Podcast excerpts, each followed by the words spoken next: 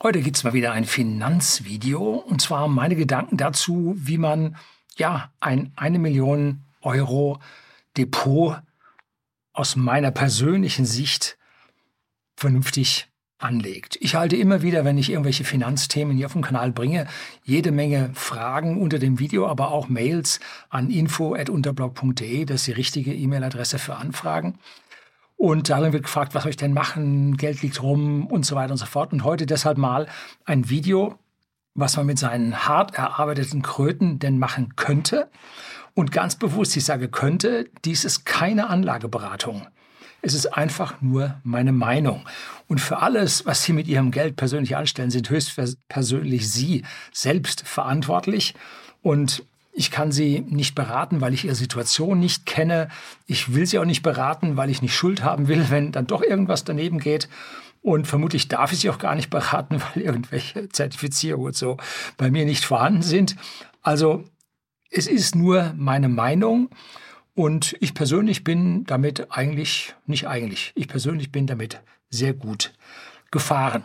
Wer nun mehr Zeit hat und noch ein bisschen mehr Hintergründe haben will, ich habe eine vierzehnteilige Videoserie, kriegen Sie hier die Playlist mal rein, auch unten in die Beschreibung schreibe ich Ihnen die rein. Da müssen Sie aber mehr als elf Stunden, ich glaube elfeinhalb Stunden, laufen die ganzen Videos alle zusammen mitbringen, um das dann in Summe aufzunehmen. Und da geht es am Anfang um ganz, ganz andere Fragen als jetzt die reine Geldanlage, sondern das muss Sie in die richtige Lage versetzen, überhaupt Geldanlage machen zu können. Heute geht es darum, kleine Inhaltsangabe, damit Sie sich da besser zurechtfinden, um Schulden und Geldanlage gleichzeitig oder nacheinander, um Lebensversicherungen, Riester-Verträge, Rürup-Verträge, dann natürlich die Inflation, die uns seit einer geraumen Zeit heftig begleitet, dann was machen professionelle Anlageberater und dann die Frage, wo soll man anlegen und dann wie soll man anlegen und dann kommen die einzelnen Punkte, die einzelnen Anlageklassen, in denen ich hier die Sache beschreibe,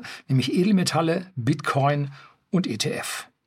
So, dann kommt es zur Auswertung. Dann gebe ich also Beispiele, Riesentabelle, Haufen Zahlen drin. Habe ich mir Mühe gemacht und das alles rausgesucht. Dann folgen Diagramme, damit Sie das auch leichter dann sehen können. Und dann kommt so eine gewisse Nachbesprechung in Sachen Steuern.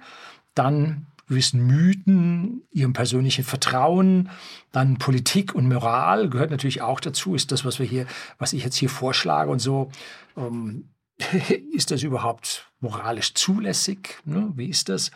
Und zum Schluss reden wir dann noch über freiwillige Wohlfahrt und den Sozialismus. Ja, die Roten sind schuld. Tja, und dann bleibt die Frage, ob man mit geringeren Anlagesummen wie nur hunderttausend Euro, weil ja viele der jüngeren Zuschauer gerade erst anfangen und vielleicht noch nicht mal diese Summen zusammen haben, ob man dann auf diese identische Art und Weise sein Geld anlegen kann, ob man da nicht Prozentsätze und Dinge dann verändern muss.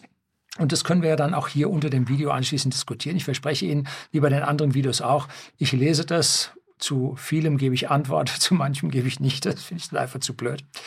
Äh, ja, und wenn einer blöd daherkommt, dann wird er auch gelöscht. Ja, tut mir leid, aber so viel muss dann sein. Viel Arbeit bedeutet die folgende Aufteilung auf diese Subkategorien, die ich und die Diversifikation, die ich hier nenne. Und ob die Arbeit sich lohnt, nun, das muss jeder für sich selber entscheiden. Diese auf, dieses Aufteilen auf die Subkategorien bringt Diversifikation. Das bringt Sicherheit und damit legt man nicht alle Eier in einen Korb, weil wenn man mit diesem Korb hinfällt, dann sind alle Eier auf einmal kaputt. Ne? Das ist das alte Gleichnis, warum man bei seiner Geldanlage diversifizieren muss und sich nicht auf den Berater seiner Bank verlassen sollte. Ja. Es geistern Zahlen durch die Welt, dass vierzig Prozent unserer Bürger ihr Geld auf dem Girokonto liegen lassen, ja verkommen lassen, weil es ja permanent weniger wert ist. Das sollten Sie nicht machen. Jetzt kommt das Intro, dann geht's los.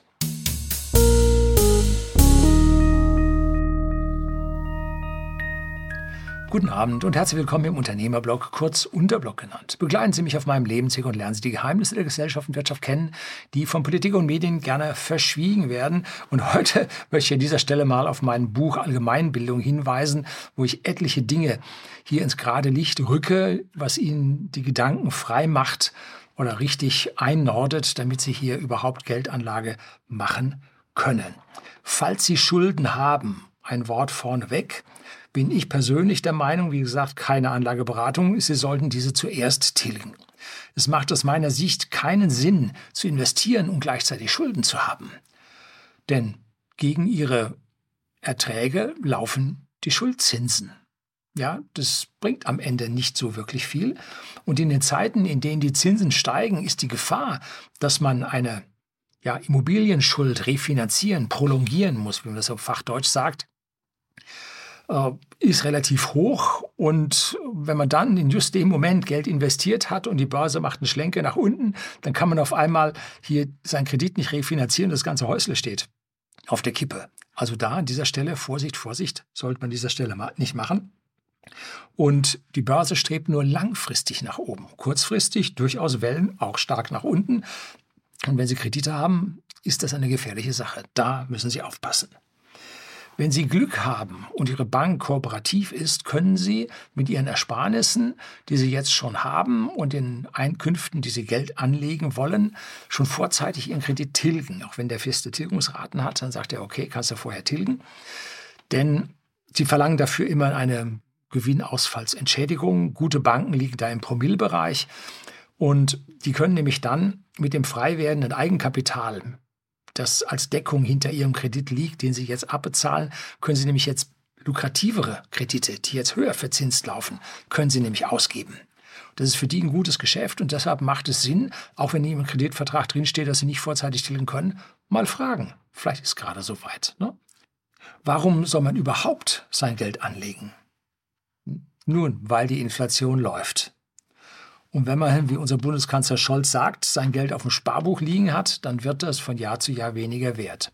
Das haben sie am Anfang, diese zwei Prozent Inflation oder eins Komma sechs, was wir da so hatten, haben sie das nicht wirklich gemerkt. Aber das sind exponentielle Verzinsungsraten und zwar nach unten. Das heißt, das geht also richtig abwärts und ihr Geld ist damit auf dem Girokonto deutlich weniger wert geworden oder auf dem Sparbuch, auf dem es auch null Prozent gibt. Und man sagt so, in den letzten zwei Jahren, da lief ja die Inflation dann steil und ziemlich hoch, jetzt ist ein Stück zurückgekommen, dass nach offizieller Rechnung in den letzten zwei, zweieinhalb Jahren ihr Geld um fünfzehn Prozent weniger wert geworden ist, was auf dem Girokonto liegt oder auf ihrem Sparbuch liegt. Das ist heftig. Und inoffiziell gibt es ja eine nicht offizielle Inflation. Die gefühlte Inflation wird ja von der E U auch berechnet und veröffentlicht. Und da sagt man, also inoffiziell hätte man dreißig Prozent verloren, ein Kaufkraftverlust. Und das hängt sehr stark von Ihrem Warenkorb ab, was Sie nun konsumieren. Und mussten Sie umziehen und jetzt vielleicht eine höhere Miete und vielleicht eine schlechtere Heizungsart in Kauf nehmen, dann erreichen Sie diese dreißig Prozent und liegen sogar vielleicht sogar noch darüber. Also heftige Geschichte, da sollte man mit seinen Erträgen dann dagegen arbeiten. Sparen Sie, jetzt in Anführungszeichen, Ihr Geld dagegen in Lebensversicherungen, Riester-Verträgen, Rürup-Verträgen, dann haben Sie nicht nur irre Kosten, sondern auch geringste Verzinsungen. Das ist also richtig übel. Geworben wird bei diesen Verträgen, Riester und Rürup, mit einer sehr hohen Steuerersparnis für die eingezahlten Beträge. Ja, vollkommen richtig. Aber auf die lange Laufzeit vom Jahrzehnt und mehr sind die exponentiellen Verzinsungen viel, viel wichtiger als die einmalige Steuerersparnis beim Einzahlen. Und Kosten laufen dabei ja hurtig weiter. Und es gibt mehr als einen, äh, ja, soll ich das sagen, ähm, Verbraucherschutzding. Die haben da ausgerechnet, dass also Rürup und Riester nicht das bringt, was es verspricht, um es mal vorsichtig auszusagen, eigentlich aus meiner Sicht genau das Gegenteil davon ist. Und diese einmalige Steuerersparnis, die die Leute bis zu vierzig Prozent hochrechnen oder sogar noch darüber, im Vergleich zu den Zinseszinsen über die vielen Jahrze- über die, über die vielen Jahre, mehr als ein Jahrzehnt, das sind nichtlineare Funktionen, die der Mensch ganz schlecht versteht.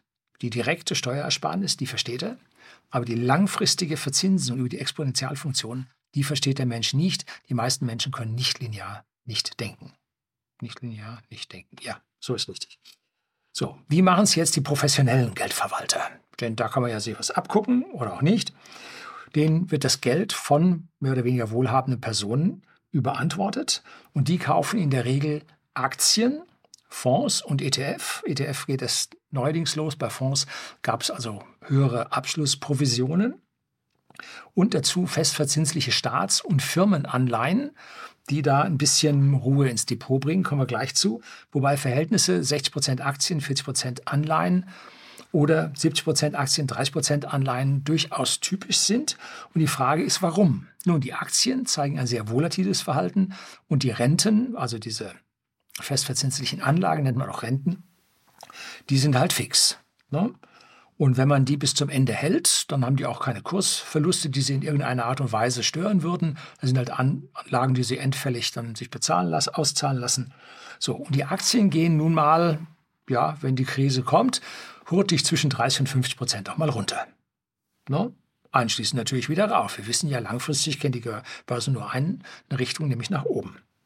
Und der Crash über die politischen Lockdowns im Jahr zwanzig zwanzig hat ja deutlich gezeigt, dass es so heftig runtergehen kann. Das waren vierzig, fünfundvierzig Spitzen, sogar bei manchen Börsenindizes fünfzig Prozent. Ne? Und langfristig, wie gesagt, zeigt, zeigen die Börsen die weltweite Entwicklung der, äh, der Volksweltwirtschaft, der Weltvolkswirtschaften wieder. Und das zeigt halt exponentiell nach oben. Und Erfahrungen haben gezeigt, schmeißen wir da runter, dass Geldanleger mehr als dreißig Prozent Verlust psychologisch sehr schlecht nur ertragen können. Dann beginnen die Notverkäufe, dann sagen sie, ich glaube es nicht mehr, das fällt jetzt ab, wir müssen jetzt verkaufen. Ne? Dann rufen die einen Anlageberater an und der verkauft. Ne? So, das heißt, sie verkaufen mit minus dreißig Prozent richtig spät.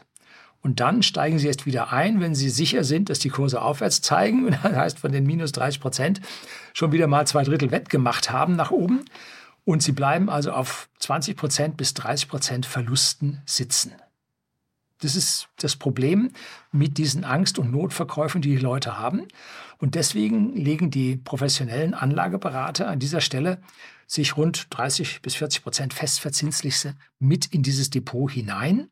Denn wenn die Börse jetzt um dreißig Prozent fällt, aber nur auf siebzig Prozent des Depots, drei mal sieben gibt einundzwanzig, dann fällt das Gesamtdepot nur um einundzwanzig Prozent. Und das vertragen die Leute noch. Und damit ist der Ausstieg an dieser Stelle viel, viel seltener und die Gewinnentwicklung des Depots über die Jahrzehnte deutlich besser. Das ist der Grund, warum die die Festverzinslichen drin haben. Die haben also eine stabilisierende und beruhigende Funktion in diesen Depots, aber man erkauft sich die ganze Geschichte durch geringere Renditen, weil diese Anlagen bringen deutlich niedrigere Renditen, als es die Börsen, als es die Aktien an den Börsen tun. Wer ja, langfristig investiert, wie ich das jetzt meine und vorschlage, das ist keine Anlageberatung, nochmal an dieser Stelle, der kann sich also die festverzinslichen Papiere sparen.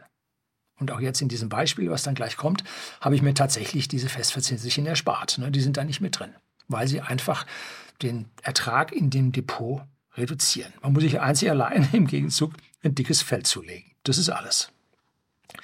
Ganz viel wird in jüngster Zeit über Gold gesprochen. Die goldgedeckte Handelswährung von den B R I C S-Staaten, die nicht, beziehungsweise noch nicht gekommen ist.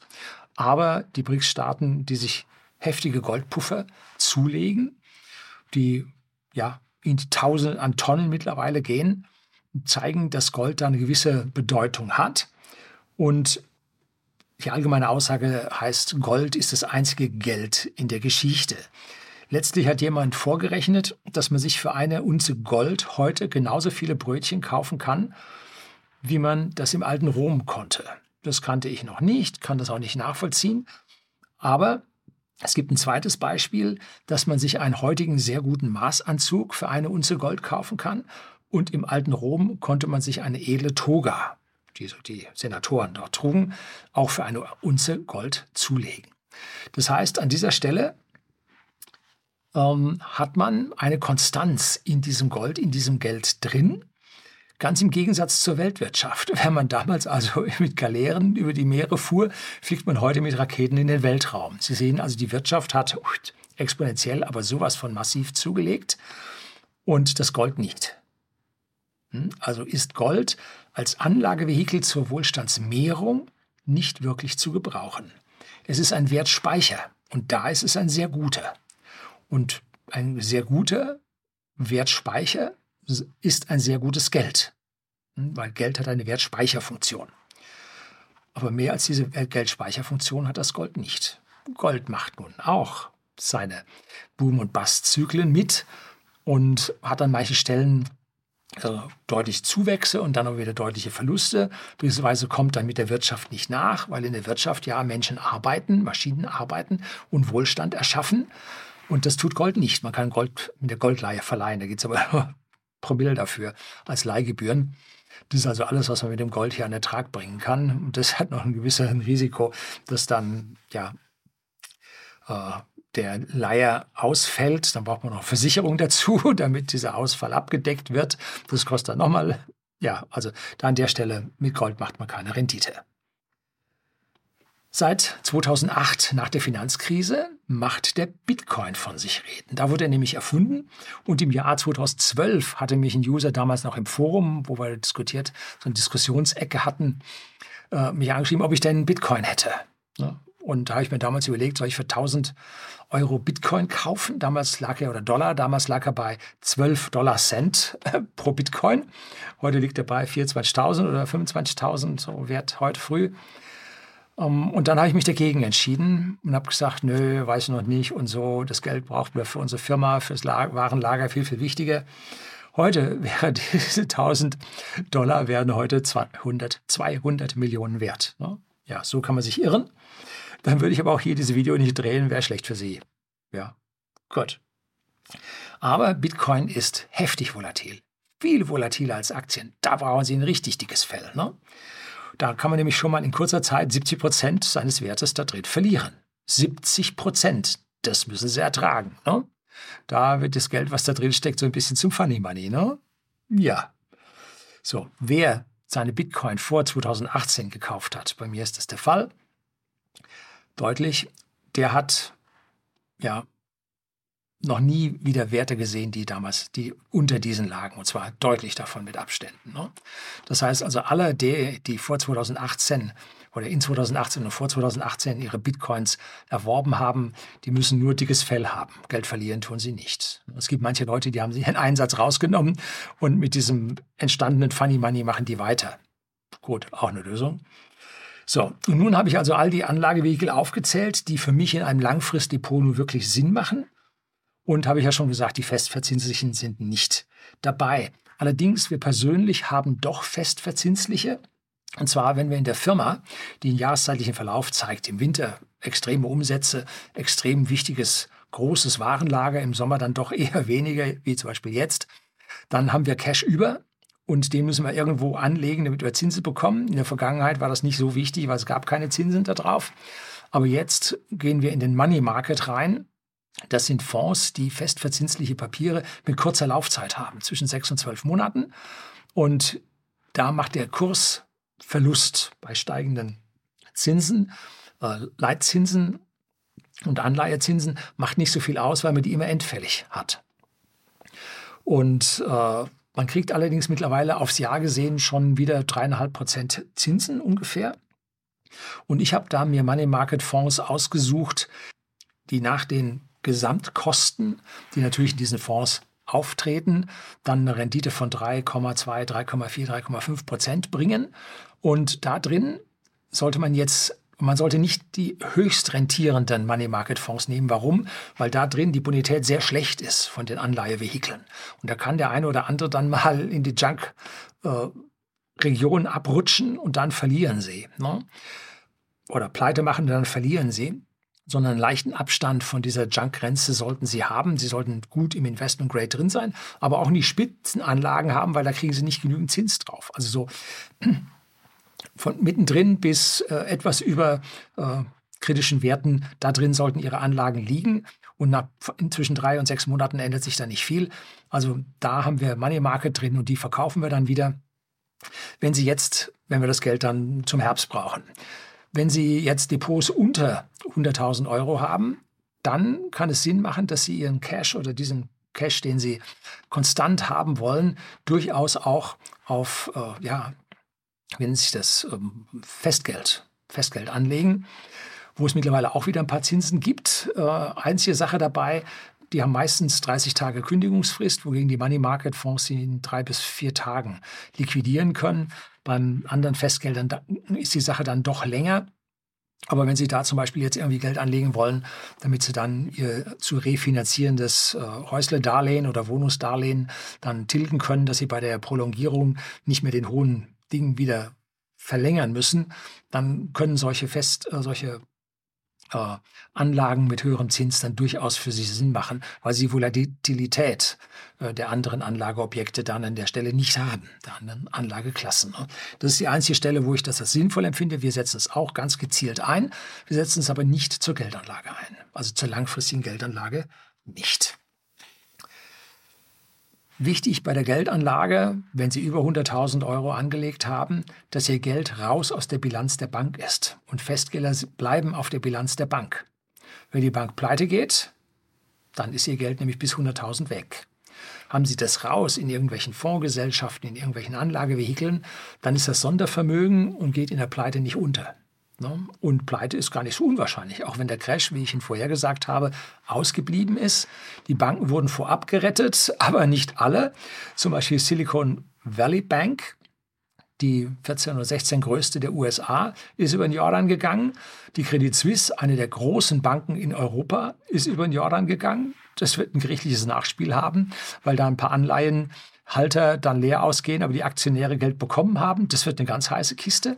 Und dann haben die Amerikaner noch, äh, die Fed hat rausgegeben, dass fünfhundert oder waren es siebenhundert äh, Banken, vor allem kleinere, ähm, die Hälfte ihrer, ihres Eigenkapitals schon verloren haben. Da werden sicherlich einige dabei sein, die haben mehr als die Hälfte verloren oder sind schon drüber, sind so gut wie pleite. Ne? Das hört man halt noch nicht. Und wenn einer diese Liste mal veröffentlicht, das gibt ein Erdbeben, krass. Ne? So. Und jetzt kommen wir zu meiner Aufteilung des Anlagevolumens nach diesen Vorreden, damit Sie wissen, warum ich das auf diese Art und Weise aufteile. Machen Sie sich Ihre Gedanken. Wie lautet der Wahlspruch der Aufklärung? Sapere ort. Habe Mut, dich deines eigenen Verstandes zu bedienen. Also übernehmen Sie nicht das, was ich hier sage, einfach so blind. Denken Sie selber nach. Ich bin bei weitem nicht unfehlbar. Nein, au contraire. Diese Bankenpleiten, die wir jetzt schon gesehen haben, führen bei mir dazu, dass ich meine Versicherung in Edelmetallen, denn wir haben gesagt, wir haben gesehen, Rendite gibt es da nur manchmal, dass diese Versicherung in Edelmetalle habe ich jetzt erhöht, und zwar auf zwanzig Prozent. Das heißt, von dieser eine Million fiktiven Anlagevolumens zweihunderttausend Euro. Später im Diagramm sehen Sie dann die Verläufe über die einzelnen Jahre, wie sich das die letzten vier, Jahr, vier zwei Drittel Jahre dann entwickelt hat. Und von diesen zweihunderttausend Euro lege ich zwei Drittel, nämlich dreizehn Prozent, in Gold und ein Drittel, sieben Prozent, in Silber an. Also beide Edelmetalle. Silber ist knapper, hat aber eine industrielle Komponente. Wenn es also in die Rezession geht, dann sinkt der Silberpreis, weil die Silbernachfrage nicht mehr so hoch ist. Und diese Mengen dieser Edelmetalle sind nun auf drei verschiedene Arten unterteilt. Ich habe früher mal ein Video gedreht, vier Arten von Gold. Äh, jetzt mal kurz drei Arten, nämlich physisches Metall außerhalb des Bankensystems. Da gibt es die verschiedensten, Sie kennen das vom Markus Krall, Degussa oder Pro Aurum hier in München ist so ein Ding. Äh, also da gibt es verschiedenste Goldlager oder Kettner Edelmetalle, hat, ist ja auch stark hier auf YouTube, äh, Möglichkeiten. Äh, Gold in Schließfächern außerhalb des Bankensystems lagern zu lassen, in Sicherheits-, Hochsicherheitsdepots. Die zweite Form sind Inhaberschuldverschreibungen wie Xetra Gold oder Euwax Gold. Xetra ist Börse Frankfurt, Euwax Gold zwei ist Börse Stuttgart. Und diese Dinge sind zu fünfundneunzig Prozent mit physischem Gold gedeckt. Man kauft diese Dinge und mit diesem Geld kauft Xetra dann äh, Gold, physisches Gold, und legt es dann ins, in Tresoren. Im letzten Jahr oder so waren zweihundert Tonnen Gold, die sie da zusätzlich gekauft haben, um jetzt diese Anlagen äh, im Xetra Gold dann zu decken. Da an der Stelle haben sie dann auch Möglichkeiten, wenn ihre Bank das unterstützt, dass sich dieses Gold dann physisch ausliefern lassen. Also nicht sagen, ich möchte Geld zurück, sondern ich möchte physisches Gold zurück. Ne? So, und dann als drittes das physische Metall selber, Münze, Barren, wie auch immer, und dies in ihrem direkten Zugriff, also auch nicht bei äh, irgendwelchen Depots, wo sie nicht mehr reinkommen, wenn irgendeiner ihnen da einen Lockdown verpasst. Ne? Da kommen sie nämlich da auch nicht rein. Und dieser individuelle private Zugriff, der sollte aber sehr, sehr gut geschützt sein. Da müssen sie Dinge haben. Das ist also nicht unterm Kopfkissen oder sonst wo. Das findet jeder. Und an dieser Stelle sind vor allem Silberunzen, so ein Maple Leaf aus Kanada oder sowas, als Währungsersatz wichtig, wenn die Währung versagt. Ne? Für Silberunze kriegen sie locker Brot. Ne? Das gleiche wie mit einer Wodkaflasche, kriegen sie auch ein Brot für. Ne? So, und früher waren es Zigaretten, heute sind nur noch, ich weiß nicht, achtundzwanzig Prozent von Zigaretten abhängig. Und davon wird sicherlich die Hälfte äh, dann sagen, jetzt ist Zeit zum Aufhören. Und deshalb haben sie einen Markt von nur noch fünfzehn Prozent oder so. Und die, die so am Glimmstängel hängen, dass sie alles dafür tun, ne, als Ersatzwährung. Also auch das wird da an der Stelle nicht mehr so sein, wie es dann nach dem Zweiten Weltkrieg war. Auf jeden Fall diese Münzen nicht ins Bankschließfach. Denn wenn große Krise kommt, hat die Bank zu. Und dann kommen sie an ihr Bankschließfach nicht ran. Ganz wichtig. Es gibt so ein schönes Gleichnis, man soll dem Hund nicht den Schlüssel für das Wurstdepot geben. Ne? So.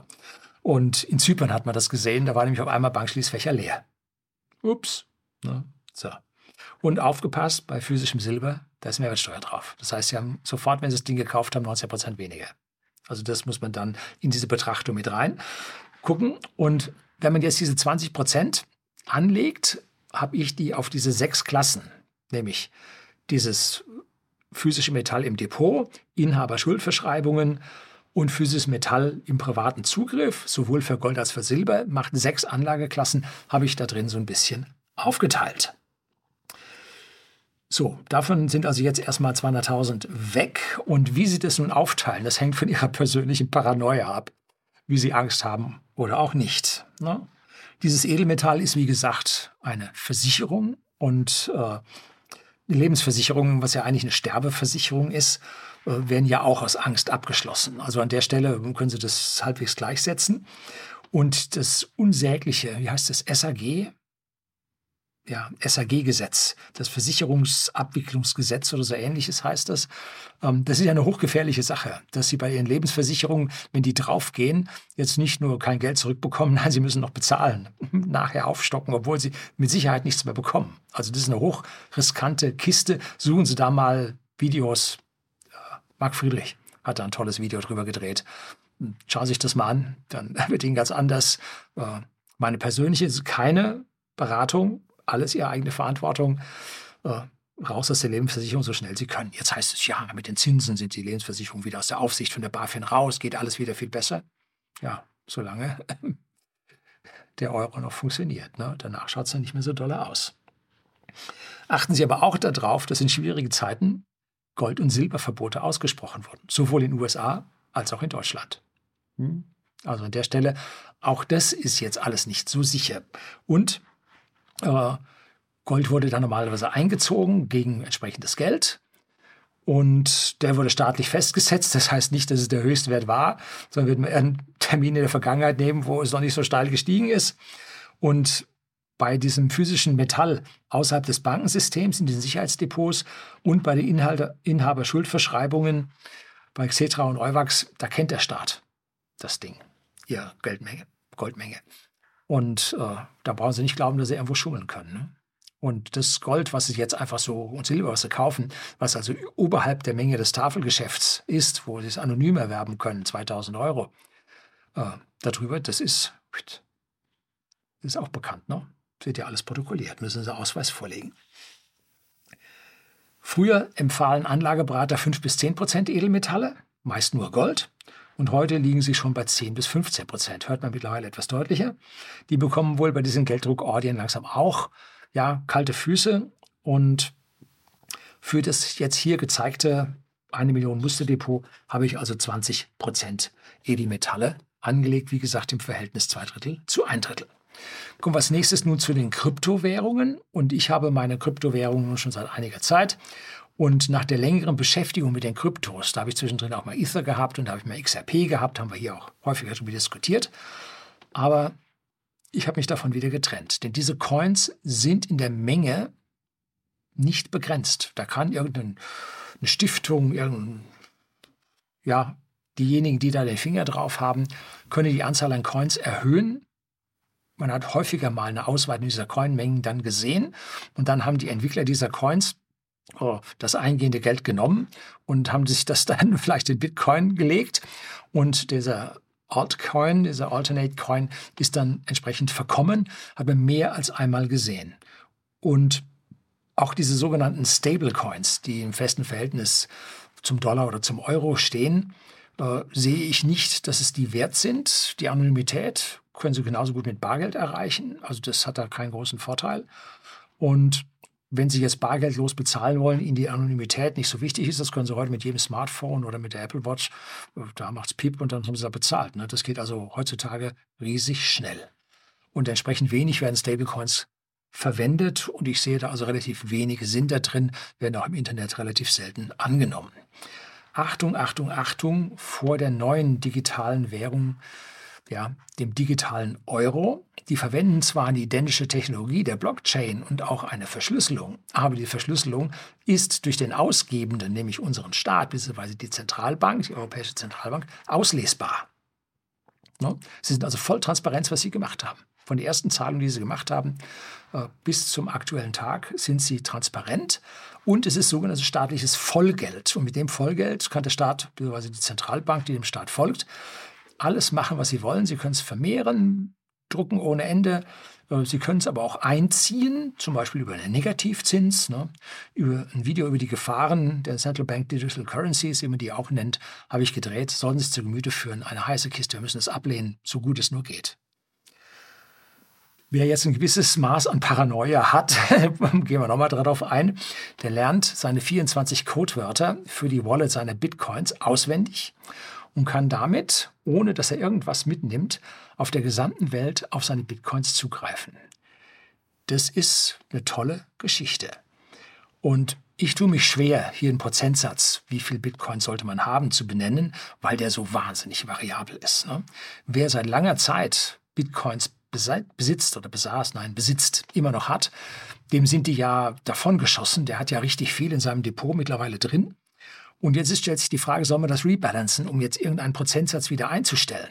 Ich persönlich bin dagegen, weil die, äh, ja, die Variabilität so groß ist bei diesem Bitcoin, dass ich mich darauf nicht verlassen würde, ne? Sondern da würde ich einfach sagen, gut, der schießt drauf und der fällt wieder runter und der schießt wieder rauf. Und wenn Sie da anfangen wollen zu traden, jetzt verkaufe ich den, dann kaufe ich den wieder, sind Sie am gleichen Ding, dass Sie im Prinzip, wie viel lassen Sie ihn fallen, bevor Sie ihn verkaufen, wann steigen Sie wieder ein, am Ende haben Sie verloren. Halten Sie das Zeug, ne? Auch wenn es noch so übel an der Stelle ist. Ich persönlich halte zehn Prozent Bitcoin für vernünftig. Das wären jetzt bei diesem eine Million Euro Depot, wären das hunderttausend. Und wenn man auf der Flucht ist, das kann durchaus passieren, so weit sind wir nicht davon entfernt, kommt man damit ganz schön weit. Also sicherlich die hunderttausend Kilometer, die unsere Außenministerin doch mal angeführt hat. Ja, kleiner Schatz am Rande. So, jetzt bleiben siebenhunderttausend, zweihunderttausend für Edelmetalle, hunderttausend für Bitcoin. Jetzt bleiben siebenhunderttausend zum restlichen Invest übrig. Und die größte, sicherste Wohlstandsvermehrung über die letzten vielen Jahrzehnte erhalten sie über die gesamte Weltwirtschaft. Das heißt, das, was die Weltwirtschaft ackert, buckelt und expandiert, wächst, daran können sie am allerbesten profitieren. Nicht irgendeine Bank, die ihnen irgendeinen Zins zuweist, nicht irgendeiner, der Geld einsammelt und ein Schneeballsystem betreibt. Nein, das ist die Ecke, wo Sie verdienen können. Mehr können Sie ausschließlich verdienen, wenn Sie ein gutes, privates äh, Klein- oder Mittelunternehmen haben. Da können Sie noch mehr schaffen als Return on Invest. Ne? So, vergleichen Sie mal die weltweite Armut vor hundertfünfzig Jahren. Was da los war, das war ja Katastrophe. Ne? Wie weit sind wir trotz dieser elenden Kriege gekommen? Und damit stimmt der populistische Spruch, im besten Deutschland aller Zeiten. Das stimmt, wenn man es ganz langfristig betrachtet. Ne? Das gilt aber nur gemittelt über die langfristigen Zeiten. In den vergangenen achtzehn Jahren ging es erst langsam bergab. Jetzt aktuell geht es also sowas von rapide bergab. Das sind diese Boom- und Bust-Zyklen. Und es gibt kurze Zyklen und lange Zyklen. Da blende ich jetzt hier mal mein Buch Katastrophenzyklen ein, wo es um ja, physikalische Zyklen, die der Weltraum der Erde aufprägt, geht.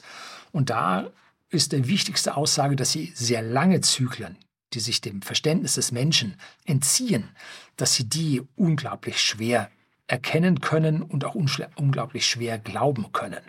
Und auch bei der Geldanlage gibt es diese Zyklen, die kurzen und die langen Zyklen. Da gibt es die vier äh, Generationen, die Four Turnings von Steve und Howe, ähm, zwei Psychologen, die den vor, ich weiß nicht, siebzig Jahren oder so, diese, oder sechzig, äh, diese Four Turnings, diese Generationentheorie äh, entwickelt haben. Gebe ich Ihnen hier mal einen Link auf mein Video dazu.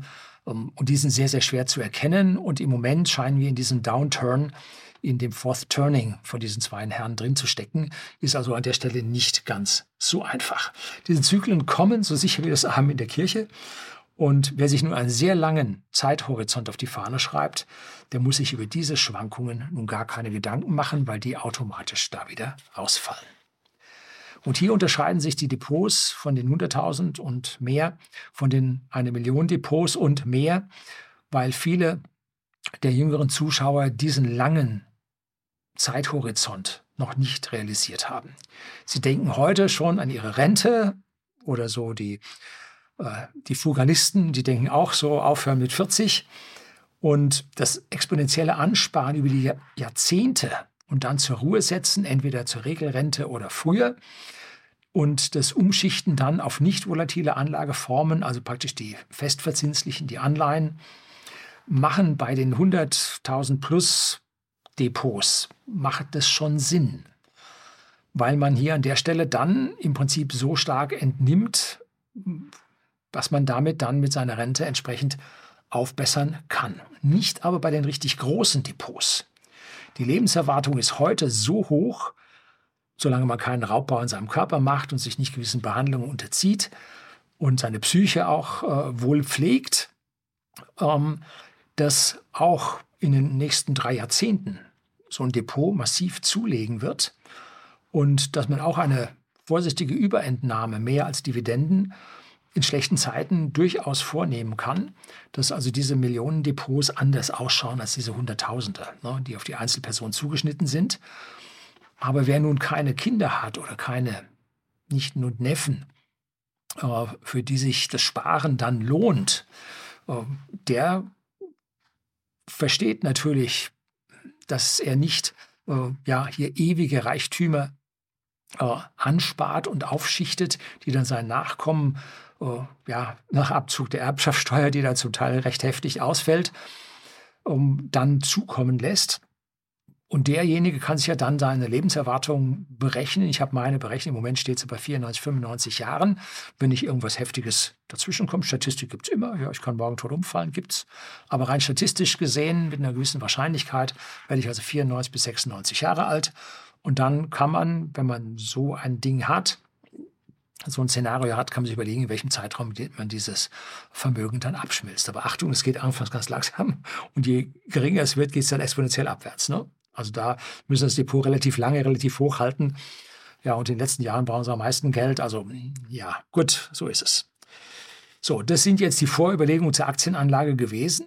Und aus diesem Grund habe ich auch keine Cash-Reserve zurückgehalten zum Nachkaufen, wenn die Börsen fallen. Meine Cash-Reserve baut sich durch meinen Einkommen, was ich mit meinem ja, nachhaltigen Lebensstil, das heißt, ich brauche weniger, als ich verdiene, äh, aufbaue und diese Cash-Reserven reinvestiere oder investiere ich regelmäßig, also Dividenden werden reinvestiert, das Geld, was anfällt, wird investiert und da gibt es statistische Untersuchungen, dass fünfundsiebzig Prozent aller Timing-Versuche beim Einstieg in die Börse daneben gehen. fünfundzwanzig Prozent klappen, fünfundsiebzig Prozent nicht. Und deshalb macht es relativ wenig Sinn, jetzt zu warten und zu sagen, und jetzt steige ich ein. Ne? Sondern wenn Geld anfällt, steigen Sie ein. Machen Sie das monatlich, machen Sie es quartalsmäßig. Weil je nachdem, wie viel Sie kaufen, verteilen sich die Kosten für den Kauf. Die Transaktionsgebühren verteilen sich dann auf eine größere Summe und da wird es für Sie relativ billiger. Muss man gucken, was für eine Verzinsung man erwarten kann und dagegen rechnen und so. Also meist macht relativ baldiges Investieren an der Stelle dann schon Sinn. Größere Cash-Reserven, zwanzig, dreißig, vierzig Prozent, die manche Leute halten, machen eigentlich nur die Leute, die in diskrete Aktien investieren, die traden. Die sagen, jetzt kaufe ich zu einem solchen Kurs, jetzt verkaufe ich zu dem und dem Kurs. Und die halten dann ihre Cash-Reserve für diesen Zeitpunkt, wo sie traden. Das habe ich gemacht, längere Jahre, mit Erfolg, manchmal ohne Erfolg, in Summe mehr Erfolg. Aber oh, mittlerweile muss ich sagen, die Vorteile, die man dort hat, muss man sich mit viel, viel Mühe und viel, viel Arbeit und viel, viel Zeit erkaufen. Ne? So, die Zeit möchte ich mir nicht mehr nehmen.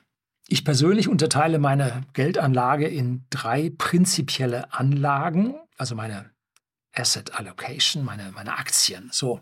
Und zwar einmal die Langfristanlage in der E T F, das sind Exchange Traded Funds. Um, und darum geht es heute, ausschließlich um die. Zweitens meine mittelfristigen Geldanlagen, das sind so typisch drei bis sieben Jahre, nageln sie nicht fest, manchmal sind es zwei, manchmal sind es zehn, manchmal schwappt diese mittelfristige Geldanlage in die langfristige Geldanlage über. Und typischerweise halte ich die Dinger Open-End, solange sie laufen, soll man sie laufen lassen. Und ich bin kein Freund davon Rebalancen, ne? Sondern was läuft, läuft und das lässt man laufen. Solange bis ein Regime sich ändert. Zum Beispiel Hightech lief die letzten zehn Jahre und hat da, oder sieben Jahre bis zweitausend, Ende zweitausendeinundzwanzig. Und äh, hat in der Zeit Faktor sieben, siebenhundert Prozent, nee, sechshundert Prozent. Faktor sieben. Auf siebenhundert Prozent sind die gestiegen. Das war eine tolle Geschichte. Davor waren es die Dividendenrenditen, die super liefen. Also ich schaue dazu, wann das Regime sich ändert. Im Moment erkenne ich noch kein Regime, wo es hingeht. Value, stabile Aktien, da sehe ich es.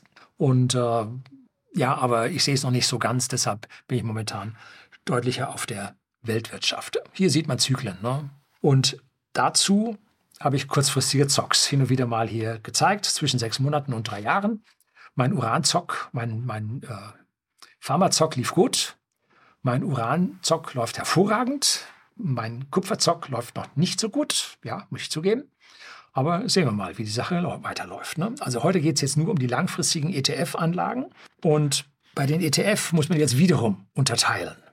Und ich meinte damit jetzt nicht solche Dinge wie die, die E S G, die Environment Social Governance, ne? äh, die sind ja underperformant, die habe ich in meinem Video über die E S G-Fonds, habe ich das da mal gezeigt, wie die deutlich underperformen. Äh, das gilt auch für andere Selektionen. Wenn man E T F mit selektierten Aktien nimmt, dann ist es kein wirklicher E T F, die sind ja selektiert. Das ist ein, äh, ja, da ist ein Manager drauf, ne? Zum Beispiel Ark Innovation E T F. Ne? Das ist aus meiner Sicht nie einen Cent investiert, war für mich von Anfang an unmöglich, dass ich mich einer Meinung eines, eines man, aktiven Managers oder Managerin hier beuge, ging gar nicht. Vom Höchststand zwölften Februar einundzwanzig bis jetzt, zu dem Zeitpunkt, wo ich die Zahlen mir gezogen habe, das war Wochenende um den ersten September zweitausenddreiundzwanzig, ging es um siebzig Prozent für den Ark Innovation E T F abwärts. Pff, was soll denn das, ne? Oder gemanagte Fonds wie den zehn mal D N A Fonds vom Herrn Thelen. Vom November zweitausendeinundzwanzig von seinem Höchststand bis heute minus fünfzig Prozent. Das geht gar nicht. Ne? Also sowas lehne ich persönlich ab. Damit kann ich nicht ruhig schlafen. Geht nicht. Ne? Haben mit langfristigen Investitionen nichts zu tun. Und dann müssen Sie immer noch das T E R sich anschauen, das Total Expense Ratio, das steht bei den Fonds immer dabei, das sind die Gesamtkosten, die der Fonds hat. Und so hat dieser zehn mal D N A Fonds hat zum Beispiel eins Komma sechsundachtzig Prozent Total Cost, Total Expense Ratio. Und äh, da gibt es JustETF. Das ist eine Webseite, die hervorragend diese ganzen Kosten und Entwicklungen und so weiter zusammenstellt. Also selten eine bessere Plattform für E T Fs gesehen. Just E T F Punkt com meine ich, ja. Sondern ich meine mit meinen E T F, um die es da geht, tatsächlich maschinell nach Kennzahlen, nach Börsen- und betriebswirtschaftlichen Kennzahlen selektierte und verwaltete Fonds ohne aktive Fondsmanager. Und speziell E T F auf Indizes, weit bekannte Indizes, wie den M S C I World, und M S C I steht für Morgan Stanley Capital International oder stand dafür. Mittlerweile haben sie sich einfach auf M S C I kürzer umbenannt. Und dieser M S C I World, auf denen sind E T F abgebildet von den verschiedensten Anbieter, äh, Anbildern, Anbietern. Und der ist extrem U S-lastig. Über sechzig Prozent sind der U S-Börsen, weil das halt die größten Unternehmen der Welt sind. Vor allem sehr, sehr tech-lastig, werden wir nachher bei den Diagrammen noch sehen. Und das spiegelt nicht die gesamte Welt wider. Deshalb gehört auch ein E T F auf die Emerging Markets aus meiner Sicht voll mit dazu. Aber die E T F der Emerging Markets wurden in der Vergangenheit, in den vergangenen zwei Jahren oder drei Jahren, zwei Jahren, wurden die extrem geprügelt. Also das ging da heftig abwärts. Ist das jetzt eine schlechte Anlage oder sind das günstige Kurse zum Einsteigen? Wie gesagt, ich halte nichts vom Timing. Ich bin aber der Meinung, das gehört mit dazu. Und hier halte ich es jetzt wieder mit einem siebzig dreißig Verhältnis. Also von den siebzig Prozent, die jetzt in E T F angelegt sind, siebzig Prozent in den M S C I World und dreißig Prozent in den M S C I Emerging Markets. Und da sind die Schwellenländer mit dabei, inklusive China. Und damit haben wir die breite Entwicklung der Welt, die wir hier sehen wollen. Und von dieser just E T F Punkt com-Webseite hier ein Zitat. Der M S C I Emerging Markets Index ist ein internationaler Aktienindex, der die Wertentwicklung von Unternehmen aus vierundzwanzig Schwellenländern abbildet. Mit eintausendvierhundertzweiundzwanzig Unternehmen, Stand einunddreißigster siebter zweitausenddreiundzwanzig, spiegelt der M S C I Emerging Markets Index ungefähr fünfundachtzig Prozent der weltweiten Marktkapitalisierung in Schwellenländern wider. Also hier die Schwellenländer im Vergleich dann zu den U S-Belasteten von den äh, großen Industrieländern. Und ich hege eine vollkommene Abneigung gegen europäische E T F. Geht nur überhaupt nicht, ganz besonders DAX nicht und Eurostoxx schon gar nicht. Die haben in der Vergangenheit sowas von underperformed und da glaube ich, das ist ein systemisches Problem. Also da fehlt es so, dass das mit der Zeit sich nicht rausmittelt, dass das nicht funktioniert. Der bleibt einfach dermaßen darunter, irgendwo stimmt da was nicht. Aber mit dem M S C I World habe ich einen gewissen Anteil europäischer Werte mit drin, falls sich da doch noch was Positives tun würde. Und zwar sind da knapp zwanzig Prozent drin, aktuell glaube ich neunzehn Prozent. Und der M S C I World hat eintausendsechshundert Aktien im Vergleich zu den eintausendvierhundertzweiundzwanzig. Hat er rund eintausendsechshundert Aktien aus dreiundzwanzig Industrieländern, also in G zwanzig plus irgendwas, ne? Oder G zwanzig ist China mit dabei, bei diesen Industrieländern ist China nicht dabei. Also müssen Sie mal nachgoogeln, das finden Sie irgendwo, äh, was für Industrieländer damit drin sind. S A P aus Deutschland ist in diesem M S C I World mit drin. Und jetzt siebzig Prozent aus den siebzig Prozent für die Aktien, macht sieben mal sieben gibt neunundvierzig, macht also vierhundertneunzigtausend Euro in E T F auf den M S C I World und dreißig Prozent aus siebzig Prozent, drei mal sieben gibt einundzwanzig, also zweihundertzehntausend Euro auf den M S C I Emerging Markets. So ist meine Aufteilung an dieser Stelle. Und in diesen siebzig Prozent mache ich auch noch ein paar Unterteilungen, die ich jetzt in den folgenden Diagrammen und Tabellen nicht mit drin habe. Es gibt nämlich sogenannte Factor E T Fs. Was ist jetzt das? Nun, es hat sich gezeigt, dass über einige Kennzahlen von den Unternehmen man Unternehmen rausfindet, die unter diesen M S C I World Unternehmen besser abschließen als andere. Achtung, wie gesagt, Vergangenheit, kein Garant für die Zukunft, aber es zeigt über die Jahrzehnte, dass das funktioniert, sei es drum, ich mache das mit dem Teil für mich und gucke gerade so, was dabei rauskommt. Aber hier in dem Portfolio, wie gesagt, tue ich das nicht und da gibt es fünf wichtige Faktoren, die man da berücksichtigen kann, nämlich einmal Small Caps. Das sind Unternehmen, meistens kleiner als zwei Milliarden Marktkapitalisierung, U S-Dollar, betrachtet, weil die weniger Bürokratie, weniger Verwaltung haben und damit besseres Wachstum und damit besser abschneiden. Das ist der Vorteil von Small Caps. Geht's bergab, sind die schlechter, ne? Weil die dann weniger Kapitalisierung haben, tun sich härter und, und, und. Aber in Summe performen die besser als die anderen. Dann Value. Value heißt, wenn man Kurs-Gewinn-Verhältnis. Wenn das gut ist, das heißt, dass die, äh, ja, dass man für weniger Geld bessere Unternehmen bekommt. Dann Momentum. Das sind die, die Nachläufer, ne? Also es gibt immer wieder Investoren, die sagen, die Aktie ist gut laufen, die kaufe ich jetzt auch. Deshalb bildet die Momentum aus. Die gut laufenden Aktien laufen weiter gut. Wenn man auf diese Momentum-Aktien geht, sieht man auch eine gewisse Überperformance. Dann Quality. Um, die zeigen über die Jahre eine bessere Entwicklung als der Gesamtmarkt. Also Apple war sicherlich so ein Ding und, und äh, Google auch und so, ne? Und dann als letzten, als fünften Punkt Low Volatility. Das sind also Aktien, die weniger Schwankungen zeigen. Die schließen auch besser ab als die, die große Schwankungen zeigen. Hochinteressant.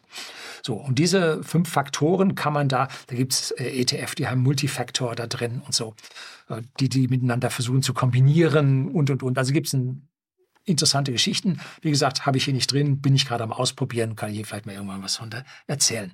Wenn Sie das Buch vom Gerd Kommer sich kaufen, da steht das alles sauber erklärt drin, äh, ist ein Haufen, sind ein Haufen Worte, müssen Sie sich rantrauen, aber Sie werden reichlich belohnt damit. Was ich nicht mache, sind Auswahlen nach Branchen, so Robotik, oh, das kommt alles ganz groß, K I, das ist jetzt am Fliegen, oder regenerative Energien, ganz, ganz wichtig. Ne? Nee, mache ich nicht. Hat oft genug gezeigt, dass die Sache hübsch daneben geht, overhyped sind, oder dieses E S G, Trends, irgendwelche Trends.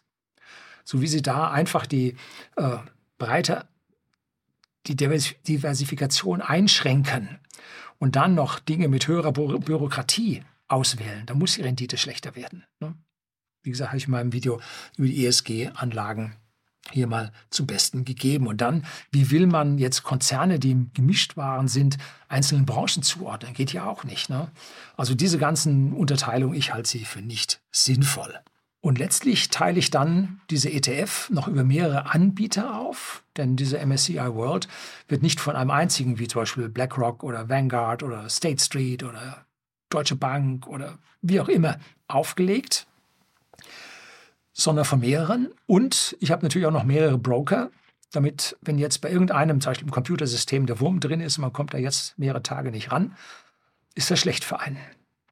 Und deswegen nicht alle Eier in einen Korb, nicht alle Eier in einen E T F, nicht alle Eier äh, in einen Broker, sondern auch hier noch aufteilen. Macht Ihnen Mühe? Ja.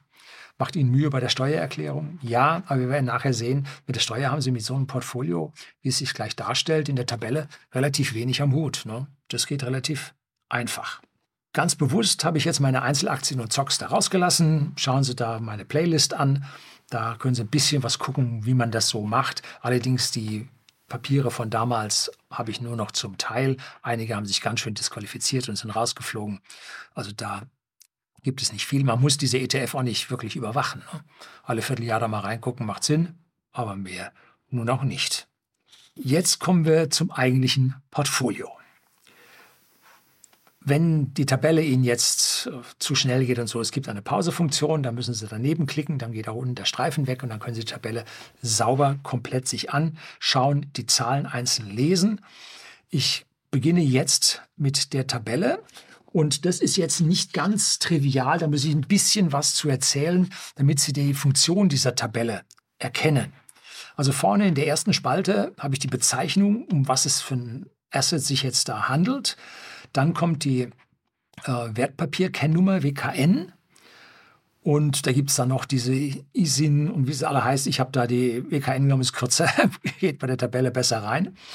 Und dann den entsprechenden Kurs, und zwar zum erster Januar zweitausendneunzehn, beziehungsweise dicht dran, plus minus, ich sag mal, fünf Werktage, was man aus den Diagrammen da, wenn man Maus drüber geht, kommt meistens irgendein Datum, wo dann der Kurs, der Mittelkurs an dem Tag äh, angezeigt wird. Und daneben habe ich den genommen, der am dichtesten am erster Januar dran war. erster Januar ist natürlich immer Feiertag, geht sowieso kein Kurs. Aber hier, das ist der Kurs vom erster Januar zweitausendneunzehn. Dann dahinter die Prozentzahl im Gesamtportfolio, dann die Stückzahlen, die sich aus dem entsprechenden Geld, Prozent aus der Million, dann ergeben. Also dreitausendsiebenhundertvier Stück entsprechen dreizehn Komma drei Prozent aus einer Million, also hundertdreiunddreißigtausenddreihundertdreiunddreißig Euro. Und äh, beim Kurs von fünfunddreißig Komma neunhundertvierundneunzig. Nun, man kauft nie ungerade Zahlen, weil da, wenn Sie das wieder verkaufen, dann kriegen Sie häufig äh, einen doppelten Split im, im Verkaufen, mehr als eine äh, Transaktion. Dann zahlen Sie mehrfach Gebühren für diese Transaktionen. Also ich kaufe immer volle Hunderte zum Beispiel.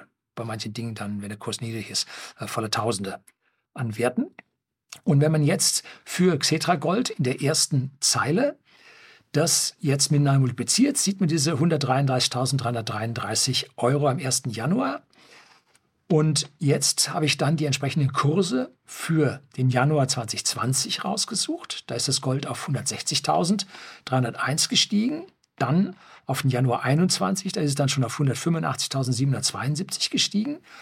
Im Januar zweiundzwanzig dann auf hunderteinundneunzigtausendzweihundertsiebzehn und zum erster Januar zweitausendzweiundzwanzig auf hunderteinundneunzigtausend und ein paar Krümme. Am erster Januar dreiundzwanzig sogar auf hundertachtundneunzigtausend gestiegen. Und jetzt aktuell zum September, zum ersten September, dem letzten Wochenende, war auch nicht der erste September, ähm, auf zweihundertelftausendzweihundertsiebenundfünfzig. Sie sehen einen konstanten Anstieg, auch wenn Gold dann wieder fällt und dann wieder gestiegen ist. Man hat in diesen fünf Jahren, also vier Komma zwei Drittel, vier Komma zwei Drittel Jahren, vier Komma sechs sechs sechs Periode, ähm, hat man eine ständige Vergrößerung ja, des Goldwertes im Depot gesehen. So, machen wir das Gleiche für Silber. Da habe ich Wisdom Tree genommen, Physical Silver.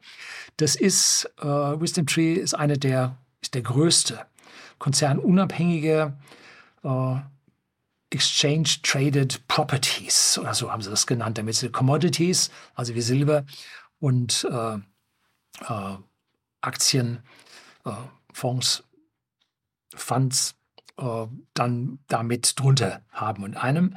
Und da haben wir einen Kurs von vierzehn Komma acht zwei acht gehabt, macht viertausendvierhundertsechsundneunzig Stück für die sechs Komma sieben, also sechs Komma sechs sechs sechs Periode Prozent und macht dann sechsundsechzigtausendsechshundertsiebenundsechzig Euro, Bestand am ersten Januar zweitausendneunzehn und da geht es jetzt rauf bis Januar einundzwanzig, dann runter im Januar zweiundzwanzig ein Stück weit, rauf im Januar dreiundzwanzig wieder und auch im September äh, dreiundzwanzig liegen wir schon fünfzig Prozent über den sechsundsechzigtausendsechshundertsiebenundsechzig. Wenn Sie das privat halten, haben Sie Mehrwertsteuer, müssen Sie abziehen. Ne?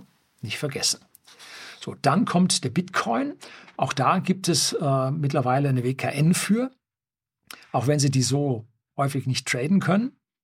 Und da komme ich mit den hunderttausend, die ich aus dem Millionendepot heraus äh, geguckt habe, auf dreißig Komma fünfundachtzig zum ersten ersten neunzehn. Und dann sehen Sie eine Entwicklung auf hundertachtundneunzigtausend, achthundertsechstausend, eine Million dreihundertachtundsiebzigtausend und dann ein Absturz auf vierhundertfünfundsiebzigtausend, dann wieder ein Anstieg auf siebenhundertzweiundvierzigtausend. Also Achterbahnfahrt inklusive, festhalten, Psychologie ausschalten, nicht dran denken ist das Beste. Dann kommen die beiden E T F, der M S C I World. Und hier habe ich jetzt einen von BlackRock genommen. Keine Empfehlung, ich halte sogar BlackRock an der Stelle für nicht zielführend. Und den Emerging Markets habe ich auch von BlackRock genommen. Ich habe die beiden einfach genommen, weil die marktkapitalisiertesten sind, weil das die am meisten gekauften sind. Und hier sehen Sie praktisch die gerade genannten neunundvierzig Prozent und einundzwanzig Prozent, dazu die Kurse und dann ergeben sich dann da die Stückzahlen ganz krumm. Und dann sehen Sie, wie diese Zahlen laufen.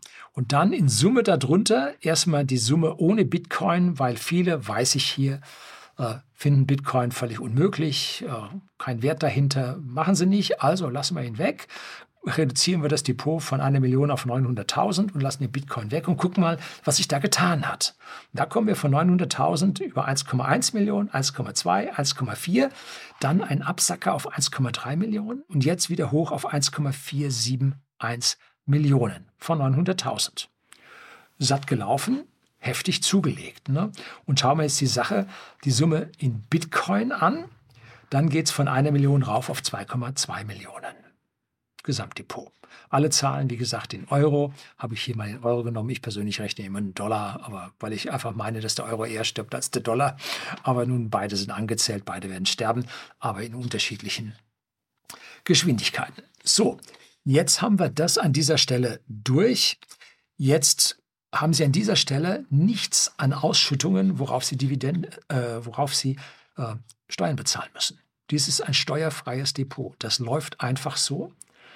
Und wenn Sie jetzt davon irgendetwas verkaufen, weil Sie es verkaufen müssen, dann müssen Sie bei den Aktien, müssen Sie, und ich glaube beim Silber, müssen Sie den Gewinn versteuern. Jetzt fünfundzwanzig Prozent äh, Abgeltungssteuer. Und gegebenenfalls, wenn Sie richtig viel verdienen, dann noch den Soli obendrauf. Und äh, bei den anderen äh, Dingen, die sind steuerfrei. Bitcoin, wenn Sie es länger als ein Jahr halten, steuerfrei, weil es nicht keine Währung ist und bei Gold ganz genauso.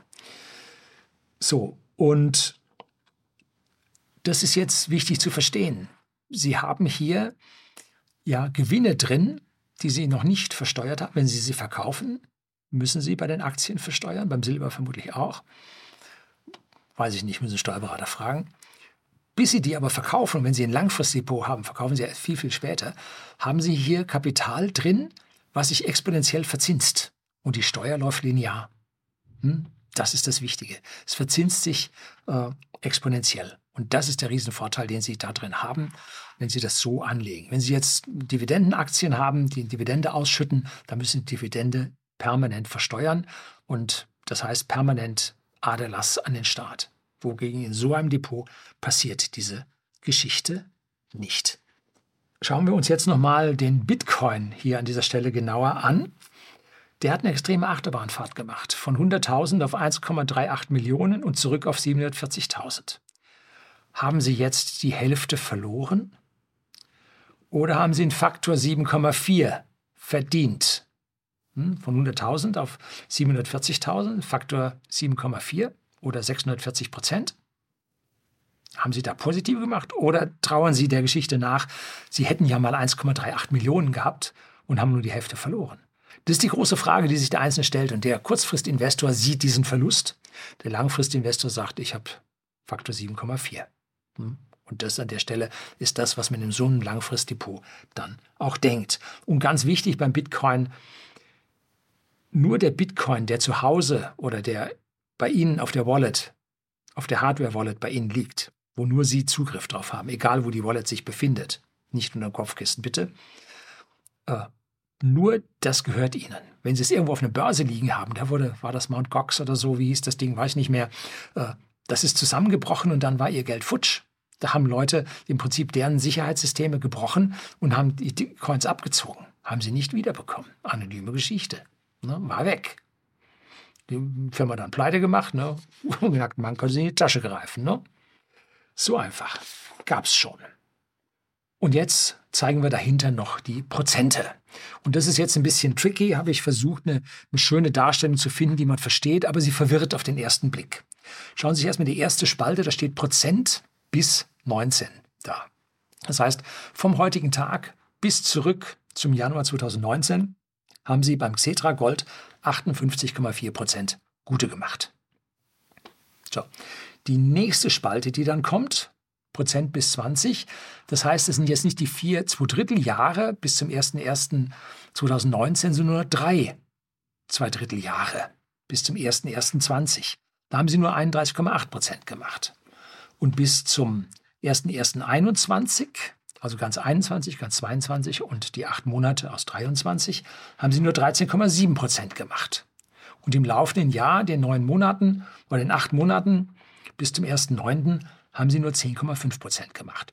So sind diese Prozentzahlen zu, ja, zu sehen. Und jetzt stehen dahinter noch die Spalte Durchschnitt. Und dieser Durchschnitt ist jetzt mit Exponentialfunktionen zu sehen. Nämlich, wir haben hier Zinseszins. Wenn Sie sich jetzt die Summe ohne Bitcoin anschauen, die steht bei Prozent bis zweitausendneunzehn auf dreiundsechzig Komma fünf Prozent Wachstum. Wenn Sie das jetzt durch vier Komma sechs sechs sechs Periode teilen, kriegen Sie einen Prozentsatz von dreizehn Komma sechs Prozent raus. Das stimmt aber nicht, weil ja zwischendrin der Zinseszins gelaufen ist. Sie brauchten einen viel niederen, ähm, eine viel niedrigere Verzinsung durch die Verzinsung, um mit Zinseszins auf diese Zahl zu kommen. Es reichten ihnen nämlich elf Komma eins Prozent aus. Das, diese Zahl ist jetzt hinten in der letzten Spalte zu sehen. Das ist für alle diese Zeilen, ist es der Durchschnitt unter Berücksichtigung des Zinseszinses. Und jetzt können Sie sehen, mit diesem Portfolio zusammen haben Sie elf Komma eins Prozent gemacht und hätten Sie die Bitcoin mit dazugenommen, hätten Sie sogar achtzehn Komma sechs Prozent gemacht. Am besten abgeschlossen hat der Bitcoin, lassen wir den mal weg, und als zweitbestes abgeschlossen mit dreizehn Komma sieben Prozent hat der M S C I World. Das ist das Wachstum der Weltwirtschaft. Da ist jetzt keine Versicherung mit Gold drin, keine Glättung mit Gold drin. Um, da sind auch nicht die schlecht performenden Emerging Markets mit drin. Damit hätten Sie, wenn Sie nur darin investiert hätten, hätten Sie tatsächlich zwei Komma sechs Prozent im Schnitt pro Jahr mehr gemacht. Aber Sie hätten an Sicherheit verloren. Emerging Markets, wenn Sie anschauen, wie die BRICS-Staaten größer geworden sind, könnte was laufen. Sie wollen einfach ein Gegengewicht zum Dollar haben. Sie wollen mehr Produktion in diesen Ländern jetzt haben. Von den Rohstoffen, zumindest mal zu Halbfertigprodukten, wollen sie hoch. Also alles wird in besseren Erträgen in diesen Volkswirtschaften führen. Wer da jetzt noch weiter ins Detail gehen will, der kann sich ja die Zahlen nochmal zehn Jahre zurück raussuchen. Die W K Ns sehen Sie, ist kein so großes Problem. Manche von denen, glaube ich, sind noch nicht so lange da. Dann mal gucken, wie weit sie zurückkommen. Da können Sie dann nach zweitausendneun gehen, nach der Finanzkrise. Oder, um die Finanzkrise mitzukriegen, weil vorher waren die Zahlen ja höher, nehmen Sie zweitausendsieben. Aber am Ende werden ähnliche Zahlen, natürlich plus minus einige Prozent, dabei rauskommen. Und dann können Sie ja noch pro Jahr die Inflation, die ja auch offiziell ausgegeben ist, mit dazu rechnen. Und dann haben Sie im Prinzip die Geschichte, wie sie sich die letzten äh, fünfzehn Jahre dann ergeben hätte. Ne? Wie gesagt, aus der Vergangenheit kann man nicht zwingend auf die Zukunft schließen. Aber es gibt gewisse Indizien, dass es so weitergehen wird. Ne? Also wir müssen jetzt noch ein bisschen rechnen mit den Steuern. Das lassen wir mal weg. Und zum Ende kommen jetzt noch die Diagramme.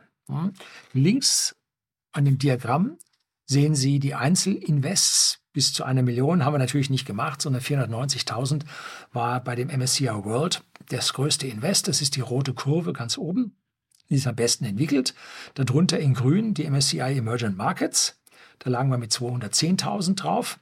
Dann kommt darunter das Xetra Gold mit hundertdreiunddreißigtausenddreihundertdreiunddreißig und darunter war der Wisdom Tree Physical Silver E T C mit sechsundsechzigtausendsechshundertsechsundsechzig Euro. So, und von dort aus geht es jetzt los und zieht dann nach rechts rauf. Und sehr schön ist einmal der heftige Rückgang von den M S C I World E T F zu sehen, ab dem ersten ersten zweitausendzweiundzwanzig bis zum ersten ersten dreiundzwanzig und der M S C I World E T F hat jetzt gerade seinen Stand von Anfang Januar zweitausendzweiundzwanzig wieder erreicht. Ja, die Tech-Werte sind wieder ordentlich gestiegen. Das kommt dann jetzt ziemlich aufs Gleiche raus. Der Emerging Markets ist seit ersten ersten zweitausendzweiundzwanzig tatsächlich gestiegen, erhöht sich gerade ganz leicht, aber liegt immer noch deutlich drunter. Gut zu sehen, Gold ist gestiegen und Silber hat ein Stück weit abgenommen, was sicherlich auch der weltweiten äh, Ja, politischen Lockdowns ein Stück weit geschuldet ist, weil die Produktion an dieser Stelle dann zurückging. Dies ist jetzt von der Auflösung her, um zu sehen, diese Einzelwerte mal, wie sie sich entwickelt haben, wo da im Prinzip die Volatilität drinsteckt. Und jetzt kriegen Sie das zweite Diagramm, wo nun die ganzen ähm, Zeilen von der vorangegangenen Tabelle drin sind. Da ist auch die Skalierung jetzt links bis auf drei Millionen deutlich größer. Und da geht es jetzt beim ersten ersten zweitausendneunzehn los und die äh, Kurven, die Sie gesehen haben, liegen g- ganz weit unten. Und herausfallen tut jetzt der gelbe Bitcoin, der also ab äh, zweitausendeinundzwanzig, zweitausendzweiundzwanzig extrem angestiegen ist und dann anschließend entsprechend wieder gefallen ist und sich jetzt wieder im Steigen befindet.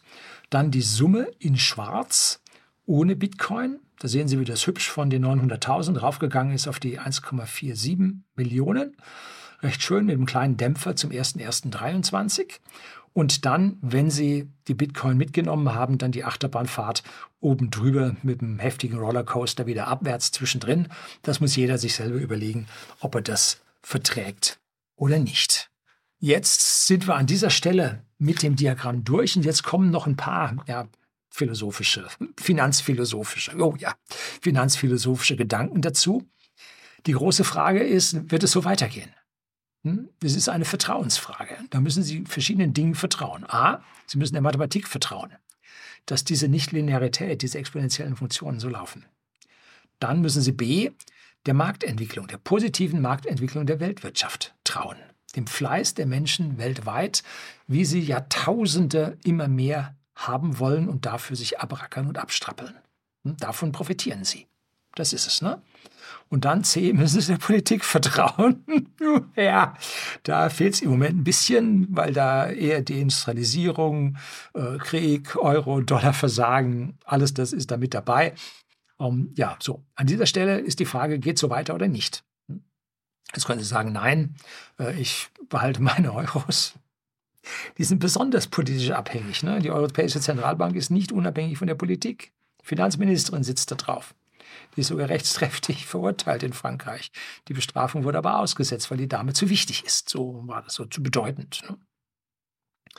Und die Vergangenheit hat gezeigt, dass der, der nur Geld hatte, also Fiat-Geld, Papiergeld, mehrfach nahezu komplett enteignet wurde.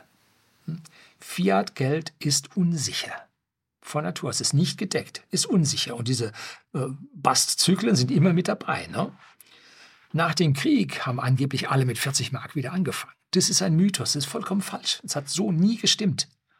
War einfach zur Beruhigung der Massen. Wer Sachwerte hatte, Gold, was er nicht abgeliefert, sondern irgendwo verbuddelt hatte, ne? Oder Aktien, die wurden nicht enteignet, der startete mit einem viel, von einem viel höheren Niveau aus.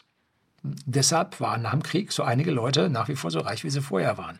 Nein, sie waren viel ärmer, aber sie waren deutlich reicher als der Rest der Bevölkerung. Und vom höheren Niveau aus, mit Zinseszinsen, lässt sich weitaus besser wachsen.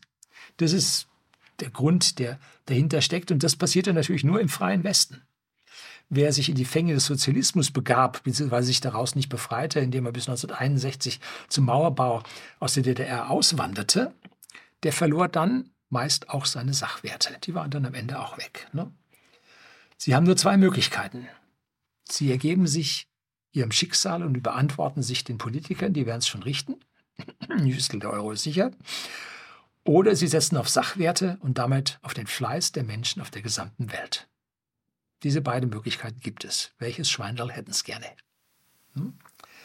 Es gibt natürlich noch die moralische Komponente, wird hier oft angeführt, kommt bestimmt wieder äh, Antworten unten drunter. Und die, die da so geantwortet haben oder kommentiert haben, die haben das Video natürlich nicht bis zu Ende gesehen, weil sie einfach diese lange äh, Durchhaltefähigkeit nicht haben, die man für ein Langfrist-Invest dann benötigt. Ist man ein besserer Mensch, wenn man diesem Kapitalismus entsagt? Ich sage ein klares Nein darauf, ne? Lassen Sie die Zugewinne, die es immer gibt, der Politik und den Konzernen und den Mächtigen übrig. Dann bekommen wir und auch die Ärmsten, die Bedürftigen, nichts davon. Weder wir noch in der dritten Welt. Am Ende bekommen wir den Sozialismus mit seiner Politikerkaste und den Großunternehmen, die sich dann ziemlich zu Staatsunternehmen unter ja, Führung äh, von Regierungen und E U sich entwickeln, und den einzelnen Bürger an dieser Stelle lässt man dann mehr oder weniger ja, verhungern, was da das falsche Wort ist, aber man hungert sie aus in ihrem Vermögen. Sorgen wir dafür, dass wir persönlichen Nutzen daraus ziehen, dann können wir auch selbst den Wohlstand verteilen. Und wir reden jetzt nicht hier über ausufernden Konsum und, und, und, sondern wir reden auch über Qualität und wir reden auch über vernünftiges Investieren, einmal in Richtung, sagen wir mal, Umweltschutz, wie wir mit unserem Photovoltaik auf Hausdach und Firmendach und unseren Elektroautos, die wir fahren. Das ist was für die Umwelt. Und wir spenden üppig an die lokalen sozialen Einrichtungen. Da ist ganz besonders ein Kinderheim für Sozialwaisen hier in Seeshaupt zu nennen, aber auch nach Afrika, wo wir einige S O S-Kinderdörfer unterstützen, und zwar mit gar nicht mal so kleinen Beträgen. Das gehört zum positiven eigenen Gewissen der Stelle mit dazu. Und was macht unsere Politik? Ja, die schickt Soldaten nach Afrika. Ne? So, also das ist die Sache. Der, die freiwillige Wohlfahrt, so nennt sich das. Die freiwillige Wohlfahrt ist hier sehr vom Positiven geprägt, und der Sozialismus wegnehmen, um einem anderen was Gutes zu tun, vermeintlich nach eigenen Moralvorstellungen und dabei eine Menge für sich selber zu behalten, das ist die andere Seite. Und das ist für mich die negative Seite gegenüber einer freiwilligen Wohlfahrt, die an der Stelle immer besser ist. Ne? Unserem Staat zu vertrauen, dass er unserem Sozialsystem hilft oder dass er Afrika hilft, nee, das können Sie vergessen. So, ich hoffe, das hat Ihnen jetzt alles was gebracht. War keine Anlageberatung, Sie sind selber für Ihr Investment verantwortlich, und herzlichen Dank fürs Zuschauen.